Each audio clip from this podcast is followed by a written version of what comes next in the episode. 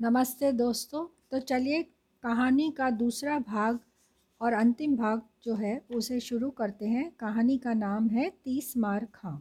भाग दो।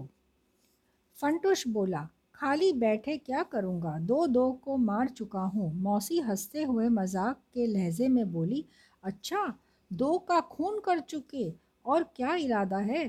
कुछ नहीं मौसी, जब तक भोजन नहीं आता, तब तक मक्खियाँ मारने के सिवा काम ही क्या है? बात बात में मौसी भोजन लेकर आ गई।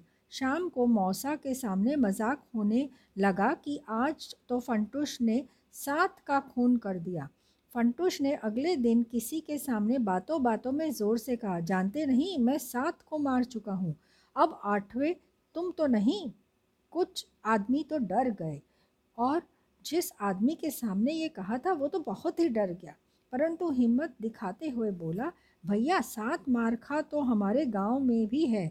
आठ मारखा होते तो बात कुछ और होती। फंटूश के मन ही मन निश्चय किया, यह आठ मारखा बन कर रहेगा। अब वह मौसी के घर बैठा बैठा मक्खियों को ढूंढ ढूंढ कर मारता रहा। एक दिन मौसा ने उसे बताया कि वह उसके गाँव में जा रहा है। फंटुश तुरंत अपने घर जाने के लिए तैयार होकर आ गया। इतने दिन खाली बैठकर फंटुश थोड़ा तगड़ा हो चुका था। फंटुश और मौसा चल दिए। रास्ते में मज़ाक में मौसा ने पूछा, क्यों बेटा, यहाँ खाली बैठकर कितनी मारी? फंटुश हंसकर बोला, मौसा, तीस मार खा बन गया हूँ। पूरे तीस का खून कर चुका हूँ। फंटुश अपने घर पहुँच बहुत खुश हुआ था। रात्रि भोज रात्रि का भोज के समय फंटूश के पिता माँ माँ व मौसा सभी बैठे थे। तभी मौसा फंटूश के पिता से गंभीर मुद्रा में बोले, भाई साहब, जानते हो, वहाँ फंटूश ने तीस का खून कर दिया। सभी लोग अत्यंत आश्चर्य और कौतूहल भरी निगाहों से मौसा की ओर देखने लगे।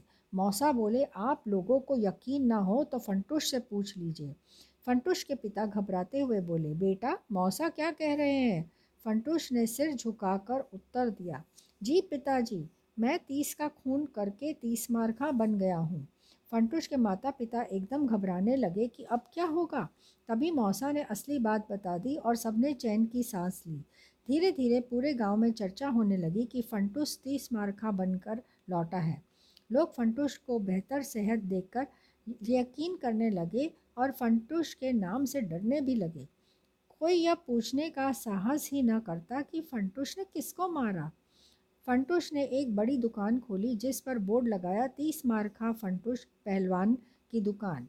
बोर्ड पढ़कर दूर दूर से लोग फंटूश के पास आने लगे। अब फंटूश को कहा, जा, कहीं भी जाने की ज़रूरत नहीं पड़ती। लोग फंटूश को उसके हिस्से की बड़ी रकम पेशगी दे देते और दूसरी जगह जाकर फंटूश पहलवान का नाम ले लेते।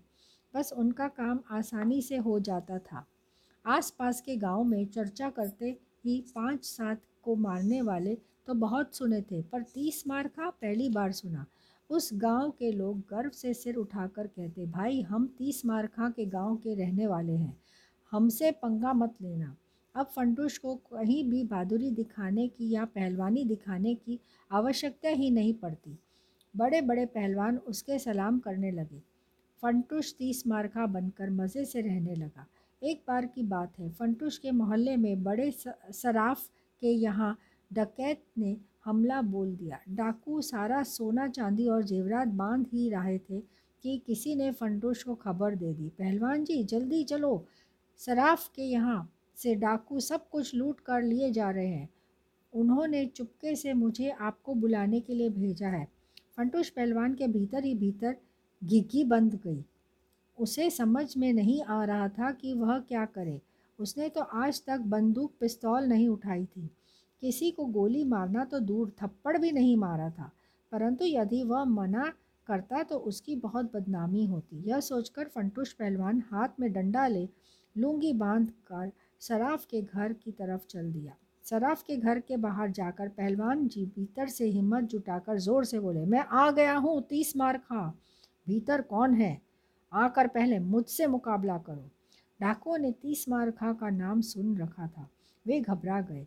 जल्दी से सारी बंधी हुई पोटली छोड़कर गलियों से होकर भाग निकली। डाकू खुश थे कि आज उनकी जान बच गई। सराफ के बाहर आकर तीस मार खा के पैर पकड़ लिए और उसके आगे ढेर सारे जवाहरात रख कर बोला, पहलवान जी, यह छोटी सी भेंट है। इसके लिए मना मत कीजिएगा। तीस मार खां ने भेंट उठाई और चुपचाप चल दिया। वह मन ही मन खुश हो रहा था कि आज की दुनिया काम को नहीं, नाम को पूछती है। उसके लिए उसका नाम ही ख्याति दिलाने का काफ़ी था। कहते हैं, तभी से कहावत बन गई तीस मार खां, यानी झूठ मूठ का बहादुर।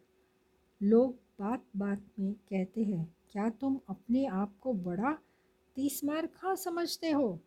तो दोस्तों आशा करती हूँ कि तीस मार्क का की कहानी आपको भी खूब पसंद आई होगी।